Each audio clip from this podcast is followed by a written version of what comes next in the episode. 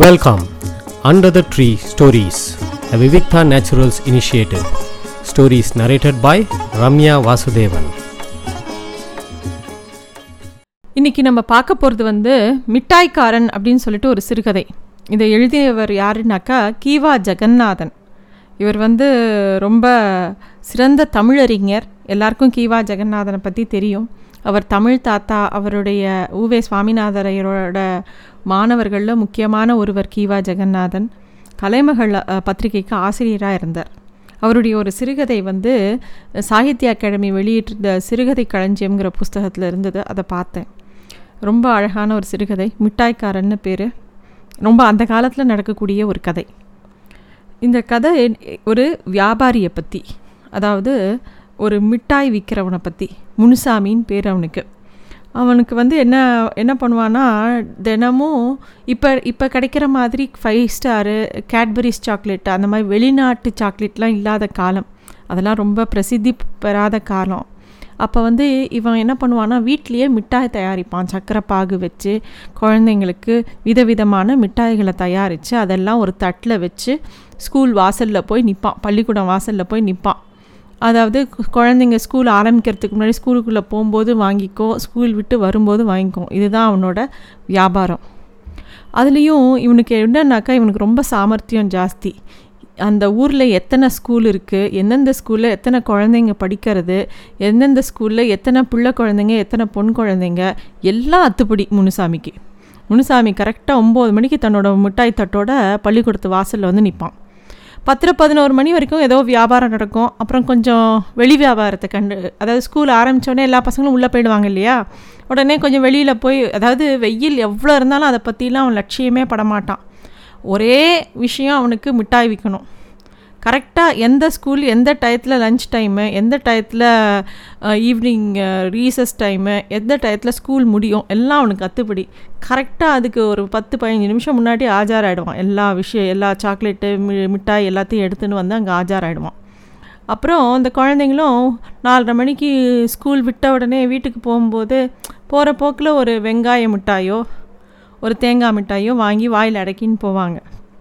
முனுசாமிக்கு ஒரு நாள் மு சில சமயம் ஒரு நாள் முழுக்க ஒரு பள்ளிக்கூடத்து வாசல்லையே நிற்பான் இல்லை ஒரு சில நாள் வந்து இந்த ஸ்- ஒரு பள்ளிக்கூடத்தில் காலையில் ஒரு பள்ளிக்கூடத்தில் மத்தியானம் ஒரு பள்ளிக்கூடத்தில் சாயந்தரம் அந்த மாதிரி போய் நிற்பான் அவனை பொறுத்த வரைக்கும் வியாபாரம் ஆகணும் கையில் ஒரு எட்டனா காசு கைக்கு வரணும்.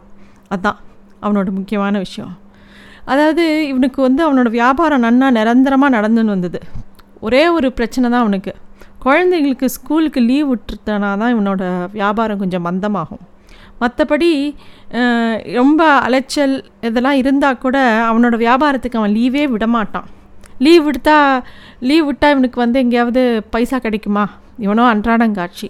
அதனால் எப்படி இருந்தாலும் அவன் வந்து அவனோட வியாபாரத்தை வந்து நிறுத்தவே மாட்டான். இப்போல்லாம் முன்னாடி மாதிரி இல்லை. குழந்தைங்க நிறையா மிட்டாயில் நிறையா விதவிதமாக எதிர்பார்க்குறாங்க. அதனால் கடலை உருண்டை எள்ளு உருண்டை மாங்காய் கீத்து இப்படின்னு இவனே இன்னும் நிறைய விஷயம் அவனோட மிட்டாய்களோட சேர்ந்து விற்க ஆரம்பிச்சிட்டான். ஞாயிற்றுக்கிழமையில தான் வீட்டிலேயே இருந்து ஒரு வாரத்துக்கு வேண்டிய மிட்டாய்கள்லாம் பண்ணுவான். அவனோட மனைவியும் உதவி செய்வாள் அதெல்லாம் எடுத்துட்டு வீட்டெல்லாம் சரி பண்ணி அப்புறமா திருப்பியும் அவன் அந்த வாரத்துக்கு ஃபுல்லாக வியாபாரத்துக்கு போயிடுவான். அவன் மனைவியும் என்ன பண்ணுவானா சும்மா இல்லாமல் இவனுக்கு உதவி பண்ணிவிட்டு பக்கத்தில் வந்து இருக்கக்கூடிய ஒரு ரெண்டு மூணு வீட்டில் பத்து பாத்திரம் தேய்ச்சி ஏதோ மாதம் ஒரு நாலு ரூபாய் சம்பாதிப்பாள் கூழோ கஞ்சியோ ரொம்ப சந்தோஷமாக அவங்க ரெண்டு பேரும் வாழ்ந்துட்டு இருந்தாங்க. அவங்களுக்கு ஒரு குழந்தையும் பிறந்தது. அந்த குழந்தையும் வளர்ந்துட்டு இருந்தது. அதாவது இந்த இவனுக்கு முனுசாமிக்கு என்ன பெரிய ப்ராப்ளம் வரும்னா அந்த பள்ளி விடுமுறை இந்த ஏப்ரல் மே கோடை விடும் விடுமுறை வரும் இல்லையா? அப்போ தான் அவனுக்கு வந்து பெரிய துக்கமாக இருக்கும். ஏன்னா கிட்டத்தட்ட ரெண்டு மாதம் ஒன்றரை மாதம் ரெண்டு மாதம் பசங்களோட கொ எந்த குழந்தைங்களும் வியா பார்க்க முடியாது. இவனால் வியாபாரம் பண்ண முடியாது. அதாவது அவனுக்கு வாழ்க்கையில் இருக்கக்கூடிய எல்லா கஷ்ட தினங்களும் அந்த ஒன்றரை மாதத்தில் வந்து வந்து அவனை படுத்துகிற மாதிரி அவன் நினச்சிப்பான். குழந்தைங்களுக்கு அது வந்து ஒரு மந்தமான நாட்களாக இருக்கும். இவனுக்கு அது ஏதோ பெரிய ரொம்ப துக்கமான நாட்களாக இருக்கும். அவனால் அதை கடக்கிறதே கஷ்டமாக இருக்கும். ஒவ்வொரு நாளும் ஒவ்வொரு யுகமாக இருக்கும். எப்படா இந்த விடுமுறை முடியும். எப்படா குழந்தைங்கள பார்ப்போம்? எப்படா மிட்டாய் விற்போன்னு இருக்கும் அவனுக்கு. அந்த காலத்தில் ரொம்ப வெயில் அல அதிகமாகவும் இருக்கும். அவன் அலைச்சலும் அதிகமாக இருக்கும். சாயங்காலம் வீட்டுக்கு வரும்போது உடல் அதை வதங்கி ரொம்ப டயர்டாக தான் வருவான். அப் அப்படி இந்த இந்த வருஷ கோடைக்காலமும் அந்த மாதிரி நல்ல விதமாக முடிகிற மாதிரி இருந்தது. இன்னும் ரெண்டு நாள் தான். அதுக்கப்புறமா வந்து கோடை விடுமுறை முடிஞ்சிடும் குழந்தைங்களெல்லாம் பார்க்கலாம் அப்படின்னு அவன் யோசிக்கிறான். ஸோ இன்னும் ரெண்டு நாளில் ஸ்கூல் திறக்க போகிறது ஸோ இவன் வியாபாரத்தை ஆரம்பிக்கணும். அங்கே இங்கே கடன் வாங்கி கொஞ்சம் நிறையா சாமான் வாங்கி மிட்டாய் கிளறலாம் அப்படின்னு முடிவு பண்ணுறான் ச பை பணத்துக்கு எங்கே போகிறதுங்கும்போது அவனோட மனைவி வந்து அவள் வேலை செய்கிற இடத்துலேருந்து கொஞ்சம் பணம் வாங்கி கொண்டு வரா. கொண்டு வந்தோடனே அதை வச்சு அவன் வந்து சரக்கு நிறையா வாங்கி சர்க்கரை பாகெல்லாம் வாங்கி சர்க்கரையெல்லாம் வாங்கி பாகு காய்ச்சி நிறைய விதவிதமான மிட்டாய்கள்லாம் செய்ய ஆரம்பிக்கிறான் வீட்டில் அவனுடைய குழந்தைக்கு இப்போ ரெண்டு வயசாச்சு. எதை கண்டாலும் இந்த ரெண்டு வயசு குழந்தைய பார்ப்போம் இல்லையா நம்மலாம்? எதை எடுத்தாலும் வாயில் போட்டுக்கும் இது அது இதுன்னு இல்லை அதுக்கு எது நல்லது எது கெட்டதுன்னு தெரியாது. இவன் இந்த மிட்டாய் சின் பண்ணும்போது கொஞ்சம் கொஞ்சம் சிந்தும் இல்லையா கீழே? அதெல்லாம் எடுத்து அது வாயில் போட்டுக்கிறது. அவன் வந்து என்ன தான் இவ்வளோ மிட்டாய் வியாபாரத்தில் தீவிரமாக இருந்தாலும் ஒரு மிட்டாய் கூட இந்த குழந்தைக்கு கொடுக்க மாட்டான். அவனோட குழந்தைக்கு ரெண்டு வயசு ஆறுது இல்லையா? அந்த குழந்தைக்கு கொடுக்க மாட்டான். அவனுக்கு பிரச்சனை என்னென்னா ஒரு நாள் கொடுத்து பழகிட்டா அப்புறம் அந்த குழ அதுவே பெரிய தொந்தரவாயிடும் திருப்பி திருப்பி அந்த குழந்தை எனக்கு மிட்டாய் வேணும் மிட்டாய் வேணும்னு கொடுக்கும். முத நான் நமக்கு இருக்கிற அந்தஸ்துக்கு இந்த மாதிரி மிட்டாய் கொடுத்து கட்டுப்படி ஆகுமா அப்படின்னு யோசிப்பான். அந்த குழந்தையும் அப்பா ஒரு மிட்டாய் மிட்டாயின்னு கேட்கும் அது. ஆனால் அவன் கொடுக்கவே மாட்டான். உத தான் அப்படின்னு சொல்லி சீறி விழுவான். மித்த குழந்தைகிட்டலாம் ரொம்ப அன்பாக இனிமையாக பேசக்கூடிய இவன். ஏன்னா இவனுக்கு வியாபாரம் ஆகணும். ரொம்ப அன்பாக பேசுவான் எல்லா ஸ்கூல் குழந்தைகள்ட்டையும் ஆனால் அவனோட சொந்த குழந்தைகிட்ட பிரியமாக பேச தெரியல. ஏன்னா இந்த அவனோட சொந்த குழந்தைங்கும்போது தனக்கு அடங்கி இருக்கணும் அப்படிங்கிற ஒரு எண்ணம் ஒரு குட்டி அடிமை மாதிரி அவனுக்கு தோன்றுறது. அதனால் அவன் என்ன நினச்சானோ அவனுக்கு அவனோட அன்றாடங்காட்சி பழப்புக்கு அவனுக்கு அப்படி ஆகிப்போச்சு அதனால் அந்த குழந்தைக்கு இதெல்லாம் கொடுத்து பழக்கப்படுத்தக்கூடாது அப்படின்னு அவனே நினச்சுன்றான். இவன் மனைவிக்கு அது ரோசமாக இருக்கும். குழந்தைக்கு என்ன தெரியும்? அதுக்கிட்ட ஏன் வலு வலுன்னு விழுறீங்க அப்படின்னு அவள் கேட்பா அவனுக்கு இன்னும் கோவம் வரும். அதாவது அவனுக்கு தனக்கு இல்லாத கொடுமை. எங்கேயாவது எதையாவது இந்த குழந்தைக்கு பழக்கி விட்டுறக்கூடாது. அப்படி இப்படின்னு அதாவது எது மேலேயோ இருக்கிற கோவத்தை அவன் வீட்டுக்குள்ளே காமிச்சுட்டே இருப்பான். இவனுக்கு மிட்டாய் இல்லாமல் தான் இப்போ குறைஞ்சி போச்சா? அப்படின்னு கடுப்படிப்பான் அவனும்.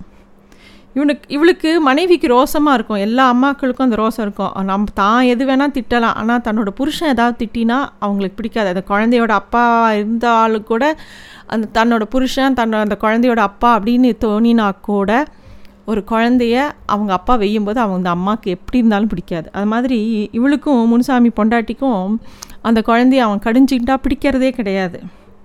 இப்படியே இந்த மாதிரி ஓடின்னு இருக்கு அதுவும் அன்றைக்கி பள்ளிக்கூடம் திறக்கிற நாள் வந்துடுது முனிசாமிக்கு வந்து ஒரே சந்தோஷம். ஏதோ அன்றைக்கி ஏதோ பண்டிகை நாள் மாதிரி அவ்வளோ சந்தோஷமாக காலங்காத்தால சீக்கிரமே எழுந்துட்டான் எழுந்துட்டு வேக வேகமாக தன்னோட மிட்டாய் தட்டுக்கு கலர் பேப்பர்லாம் வாங்கி அழகாக ஒட்டி டெக்கரேட் பண்ணி அதில் அவன் பண்ணி வச்சுருந்த எல்லா மிட்டாயும் வரிசையாக அடுக்கிறான்.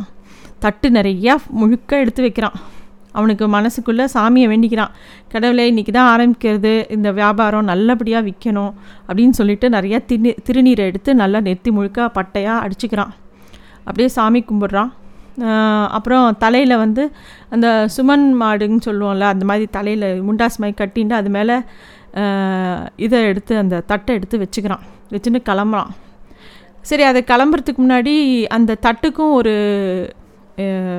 சந்தன குங்குமம் அதை எடுத்து கீழே வச்சு அதை மேலே இடுறான் அதுக்குள்ளே அவன் மனைவி வந்து கஞ்சி கொண்டு தரா அதை எடுத்து குடிக்கிறான். கஞ்சி குடிச்சிட்டு சரின்னு ஒரு கொஞ்சம் நிமிஷத்தில் கிளம்பிடலாம் அப்படின்னு சொல்லி கிளம்புறதுக்கு முன்னாடி திரும்பி பார்க்குறான் அந்த குழந்த இருக்கு இல்லையா ரெண்டு வயசு குழந்த. அது வந்து அதில் இந்த தட்டில் இருந்த மிட்டாய் ஒன்று எடுத்து சாப்பிட ஆரம்பிச்சிடுறது அதை முனுசாமி அப்போ தான் பார்க்குறான் பார்த்தோடனே அவனுக்கு கோவம் எங்கே இருந்தோ அவ்வளோ கோவம் வருது. அட பாவி மகனேன்னு சொல்லி அந்த சின்ன குழந்தைய ஓங்கி பலான்னு ஒரு அறை விட்டுடுறான். அந்த குழந்தை அப்படியே சுருண்டு போய் எங்கேயோ விழுந்துடுறது அது கையில் மிட்டாய் பாதி கடிச்சு வாயில் கொஞ்சம் கையில் கொஞ்சம் இருக்குது அவன் அடித்த அடி தாங்காமல் அந்த மிட்டாயும் கையை விட்டு நகர்ந்து போய் எங்கேயோ விழுந்து அந்த குழந்தை துடிச்சு போயிடுறது. அதாவது அப்படி அழருது அவன் அம்மா ஓடி வரா. குழந்தைய வாங்கி வாரி தூக்கிக்கிறா. அடி பை படுபாவி குழந்தைய கொண்டுட்டியே அப்படின்னு புலம்புறா. என் கண்ணே என் சாமி கண் இல்லையா? அப்படின்னு சொல்லி அந்த குழந்தைய அப்படியே தூக்கி கொஞ்சரா அந்த குழந்தையா வழியில் துடிக்கிறது. அவள் சொல்கிறா நீ எங்கேயாவது ஒரு நல்ல வீட்டில் பிறந்திருக்க கூடாது. ஒரு தொட்டி வீட்டில் பிறந்திருந்தா கூட சௌக்கியமாக இருந்திருப்பியே. எங்கள் வீட்டில் வந்து பிறந்துட்டியே. இந்த மனுஷ மிருகத்துக்கிட்ட போய் சிக்கின்ட்டியே. நான் பண்ண பாவம். அன்றைக்கே முதலியார் வீட்டம்மா சொன்னாங்க. ராஜாவாட்டம் இருக்கான் குழந்தை ஜாக்கிரதையாக பார்த்துக்கோன்னு சொன்னாங்க. என் ராஜா உன்னை எப்படி அடிக்க இப்படி மனசு வந்து இந்த பாவிக்கு? அப்படின்னு சொல்லி அவள் அப்படியே அழுது அவளும் சேர்ந்து அழுது அப்படியே அவளுக்கு மனசெல்லாம் துடிக்கிறது உடம்பெல்லாம் நடுங்கிறது. ஏழையாக இருந்தால் என்ன?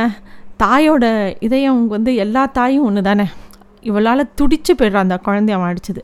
முனுசாமி ஆத்திரத்தில் வேக வேகமாக போகிறான் அந்த மிட்டாய் தட்டை எடுத்துட்டு இன்னைக்கு காத்தால என்ன அபசகுணமாக இந்த பாவி மகன் அதில் கை வச்சுட்டானே அப்படின்னு அவனுக்கு ஒரு ஆத்திரம் வருது. அதாவது இன்றைக்கி வியாபாரம் ஆகுமோ ஆகாதோ எல்லாம் அதாவது இவன் அடிச்சுட்டானே தவிர இவனுக்கு பத பதைக்கிறது இவன் உடம்புலையும். என்ன இருந்தாலும் குழந்தைய அடிச்சிருக்கக்கூடாது திரும்பி பார்க்காம கூட வந்துட்டோமே. பாவம் அது என்ன பண்ணும் அப்படின்னு ஒரு பக்கம் மனசு தோன்றுறது ஒரு பக்கம் ஆத்திரமாக வருது. அதுக்கு ஒன்று குறை கொடுத்துருந்துருக்கலாமோ? அதுக்கு ஒன்று கொடுத்தா குறைஞ்சா போயிடுவோம் அப்படின்னு ஒரு பக்கம் தோன்றுறது. குழந்தைக்கு இவ்வளோ இடம் கொடுக்கக்கூடாது அப்புறம் மகாராஜா வீட்டு குழந்தையாட்டம் அதை ஆடும். அதை கொஞ்சம் அடக்கி வைக்கணும். அப்படிலாம் யோசிக்கிறான். இந்த வயசில் அதுக்கு என்ன தெரியும்? அதாவது மனசுங்கிறது ரெண்டு விதமாகவும் தோணும். ஒன்று வந்து குழந்தைய அடக்கி வைக்கணும்னு தோணும். ஒரு பக்கம் வந்து சின்ன குழந்தை தானே கொடுத்துருந்தா ஒரு சா ஒரு மிட்டாய் கொடுத்துருந்தா அது பாட்டுக்கு இருந்திருக்கு போயிருது. இப்படி அடிச்சிருக்க வேணாம்னு தோன்றுறது இவன் மனசும் பலவிதமான எண்ண அலைகள் ஓடிண்டே இருக்கு அவன் மனசில். ஒரு சந்து வழியாக ஒரு குறுக்கு சந்து வழியாக போகிறான் ஒரு சின்ன சந்து. அப்போ பார்த்து ஒரு வேகமாக ஒரு மோட்டார் வண்டி வருது. அவன் அந்த வண்டிக்காக ஒதுங்குறான் ஓரமாக அப்போ வந்து ஒரு கல் தடுக்கி அப்படியே சரிஞ்சு விழறான். விழும்போது அவன் தலையில் வச்சுருந்த அந்த மிட்டாய் தட்டு அப்படியே சரிஞ்சு விழுந்து அத்தனை மிட்டாயும் சாக்கடைக்குள்ளே விழுந்துடுறது எழுந்து பார்க்குறான் ஒன்றுமே இல்லை. எருவும் தட்டு மட்டும்தான் இருக்குது இவன் நல்ல வேலை இவன் உடம்புல ஒரு அடியும் படலை. எருவும் அந்த கல் தான் தடுக்கி விட்டது. அப்படியே சோர்ந்து போய் அந்த க அந்த தடுக்கி விட்ட கல்லில் உ உட்காந்துக்கிறான் அதாவது இவன் மனசில் வந்து ஒரு பக்கம் படுவாவி தொட்டான் இப்படி ஆயிடுத்து அப்படின்னு யோசிச்சிருக்கலாம். ஆனால் அவன் மனசு இன்னும் முக் முருகமாக ஆகலை. கொஞ்சம் நல்லவனாக தான் இருக்கான். அவன் மனசில் எங்கேயோ ஓரமாக ஒரு அன்பு இருக்குது அதனால் ச்சே நம்ம இப்படி அந்த குழந்தைய அடிச்சுட்டு வந்துட்டோமே அதுக்கு தான் ஆண்டவன் நமக்கு இப்படி ஒரு தண்டனையை கொடுத்துட்டான். அந்த குழந்தைக்கு ஒரு மிட்டாய் கூட கொடுக்காம வந்தோம் தெரியுமா? நீ யாருக்குமே வி- கொடுக்க வேணாம்னு சொல்லிட்டு கடவுள் நம்மளை தடுத்துட்டான் அப்படின்னு அவனுக்கு அப்போ தான் தோன்றுறது. அவன் மனசில் நான் எத் நான் எத்தனை பாவி? அந்த சின்ன குழந்தைய போய் அடிச்சுட்டு வந்துட்டேனே. நான் கொண்டு வந்த மிட்டாய் அத்தனையும் சாக்கடையில் விழுந்துருத்தே. என்ன பிரயோஜனம் இப்போ யாருக்கு பிரயோஜனம் அப்படின்னு சொல்லி அப்படியே தண்ணியே தானே வருத்திக்கிறான். இப்படியே நினைக்கும் போது அப்போ தான் அவன் கண்ணில் அப்படியே தண்ணி வருது. அப்படியே அழறான் அங்கேயே உட்காந்து சாமி கும்பிட்டு தெய் தினமும் திண்ணீர் இட்டுன்னு வந்தால் போதுமா? குழந்தையும் சாமிக்கு சமானம் இல்லையா? குழந்தையும் தெய்வமும் ஒன்றும் இல்லையா? அதுக்கு ஒரு மிட்டாய் கொடுத்துருக்க வேண்டாமா? அப்படின்னு ஒன்று ஒன்றா அவனுக்கு மனசில் தோன்றுறது. குழந்தை என்ன ஆச்சோ? நம்ம பாட்டுக்கு பலார்னு அரைஞ்சிட்டு வந்துட்டோம். அந்த குழந்தை வந்து சுருண்டு விழுந்தது. அதுக்கு அதுக்கு உ- உயிர் இருக்கா இல்லையான்னு கூட தெரியலையே. நம்ம ரொம்ப கடுமையாக நடந்துன்னு வந்துட்டோமே. அது திரும்பி கூட பார்க்காம வந்துட்டோமேன்னு அப்போ தான் அவனுக்கு ரொம்ப துக்கமாக இருக்குது அப்படியே வெறும் தட்டை எடுத்துன்னு வீட்டை நோக்கி போகிறான் வீட்டுக்கு போனால் அவன் பொண்டாட்டிக்கு எரிச்சலும் கோவமாக வருது. ஆனால் ஒன்றும் சொல்லலை பேசாமல் இருக்கா. இவனை பார்த்த உடனே என்ன அதுக்குள்ளே வந்துட்ட எல்லாம் வியாபாரம் ஆயிடி முடிஞ்சுடுதா அப்படின்னோடனே அவன் சொல்கிறான் மிட்டாயெல்லாம் கொட்டி போச்சு அப்படின்னு சொல்கிறான் உடனே இவளுக்கு ஒரு பயம் வருது. ஐயோ இந்த குழந்தை தொட்டதுனால தான் மிட்டாயெல்லாம் கொட்டி போச்சுன்னு இன்னும் இந்த குழந்தைய அடிக்க போகிறானோ சரியான முரடனாச்சேன்னு அவள் ஒரு நிமிஷம் யோசிக்கிறா. அதனால் அதை பற்றி ரொம்ப கேட்காம அமைதியாக உட்காந்துக்கிறா கொஞ்ச நேரம் ரெண்டு பேரும் அமைதியாக உட்காந்துருக்காங்க குழந்தை இவன் மடியில் பார்க்குறான் அந்த குழந்தை அழுது அழுது அந்த கன்னத்தில் வந்து அந்த கண்ணீரோட கரையெல்லாம் இருக்குது அதெல்லாம் காஞ்சி போய் அப்படியே அது தூங்கின்னு இருக்கு ஜீவனே இல்லாமல் அது தூங்கின்னு இருக்கு அது பார்த்த உடனே அவனுக்கு மனசே கேட்கல அவன் கேட்குறான் தூங்குறதா? அப்படின்னு கேட்குறான் இவ ஆமாம் அப்படின்னா ரொம்ப அழுதானா? அப்படின்னு கேட்குறான் அதெல்லாம் ஏன் விசாரிக்கிற? அப்படின்னு கேட்குறா அடி பலமாக பட்டுடுத்தா அப்படின்னு கேட்குறான் பலமாக இருந்தால் என்ன இல்லாட்டி போனால் என்ன அப்படிங்கிறான். காயம் பட்டிருக்கா பாரேன் அப்படிங்கிறான் அவன். உடனே அதாவது அவன் கொஞ்சம் தாழ்ந்து பேசுகிறான் கொஞ்சம் அமைதியாக பேசுகிறான் கொஞ்சம் பயப்படுறான் பயந்து கேட்குறான்னு தெரிஞ்சோடனே அவன் பொண்டாட்டிக்கு அப்போ தான் கோவம் பீறிட்டு வருது. சி நீயும் ஒரு மனுஷனா? பேச வந்துட்டியே. குழந்தை ஒரே அடியாக கொண்டு போட்டுற வேண்டிதானே? இப்போ விசாரிச்சுட்டு வந்துட்டியே சாமி உனக்கு கூலி கொடுக்காம போகாது அப்படின்னு சொல்லி அவளுக்கு சொல்ல சொல்ல இன்னும் அழுக பீரிட்டுன்னு வருது. துக்கம் துக்கமாக வருது. ஓன அழறா அவள் அழுத உடனே இவனுக்கும் அழுக வருது. இவனும் அழறான். இங்கே பாரு நான் சொல்கிறத கேளு. நான் என்ன ஒன்று நான் வந்து இனிமேல் சாமி சத்தியமாக அந்த குழந்தைய நான் தொடரதா இல்லை. நான் படுபாவி. சாமி எனக்கு கூலி கொடுத்துட்டார். இந்தா அழாதே. எனக்கு கூட அழுக வருது. என்னை இந்த செருப்பாலேயே அடி. பட்டுகிறேன். இனிமே இந்த புத்தி வேண்டாம் இனி சொல்லியடி என்று அவனும் விம விமலானான். அந்த ஆரவாரத்தினிடையே குழந்தை கண்ணை திறந்து பார்த்தது. அவன் எழுந்தான். நேராக அந்த குழந்தை எழுந்தவுடனே மிட்டாய் வச்சிருக்கிற கூடையை திறந்து கை நிறைய மிட்டாய் எடுத்துகிட்டு வந்து அந்த குழந்தை கையில் கொடுத்தான். என் கண்ணு இனிமேல் தினம் உனக்கு தான் முதல் மிட்டாய் என்று சொல்லி அதன் கன்னத்தில் ஒரு முத்தம் இட்டான். அவள் அம்மாவும் அந்த குழந்தைக்கு ஒரு முத்தம் கொடுக்குறா. அந்த குழந்தை ரெண்டு சைடும் அம்மாவும் அப்பாவும் முத்தம் கொடுக்கறதும் கையில் இவ்வளோ மிட்டாயை பார்த்தோன்னே அதுக்கு ஒரே சந்தோஷம் ஆகி அப்படியே சிரிக்கிறா. அந்த குழந்தை பயங்கரமாக சிரிக்கிறது. உடனே இவனுக்கு வந்து ரொம்ப இவன் மனசு அப்போ தான் ஆறுதல் அடைய அடையிறது. அப்பா இப்போது தான் என்ன ஆறுதல் என்ன ஆனந்தம்? அப்படின்னு சொல்லி முடியறது இந்த கதை. ரொம்ப அழகான கதை ரொம்ப நெகிழ்வான கதை. ஒரு மனுஷனோட மனசு போராட்டத்தை ரொம்ப அழகாக ஒரு சின்ன சிறுகதையில் ஒரு சின்ன இன்சிடெண்ட்டில் அழகாக சொல்லியிருக்கார். படிக்க வேண்டிய கதை. நன்றி. Thanks for listening to Stories Under the Tree, a Vivikta Naturals initiative.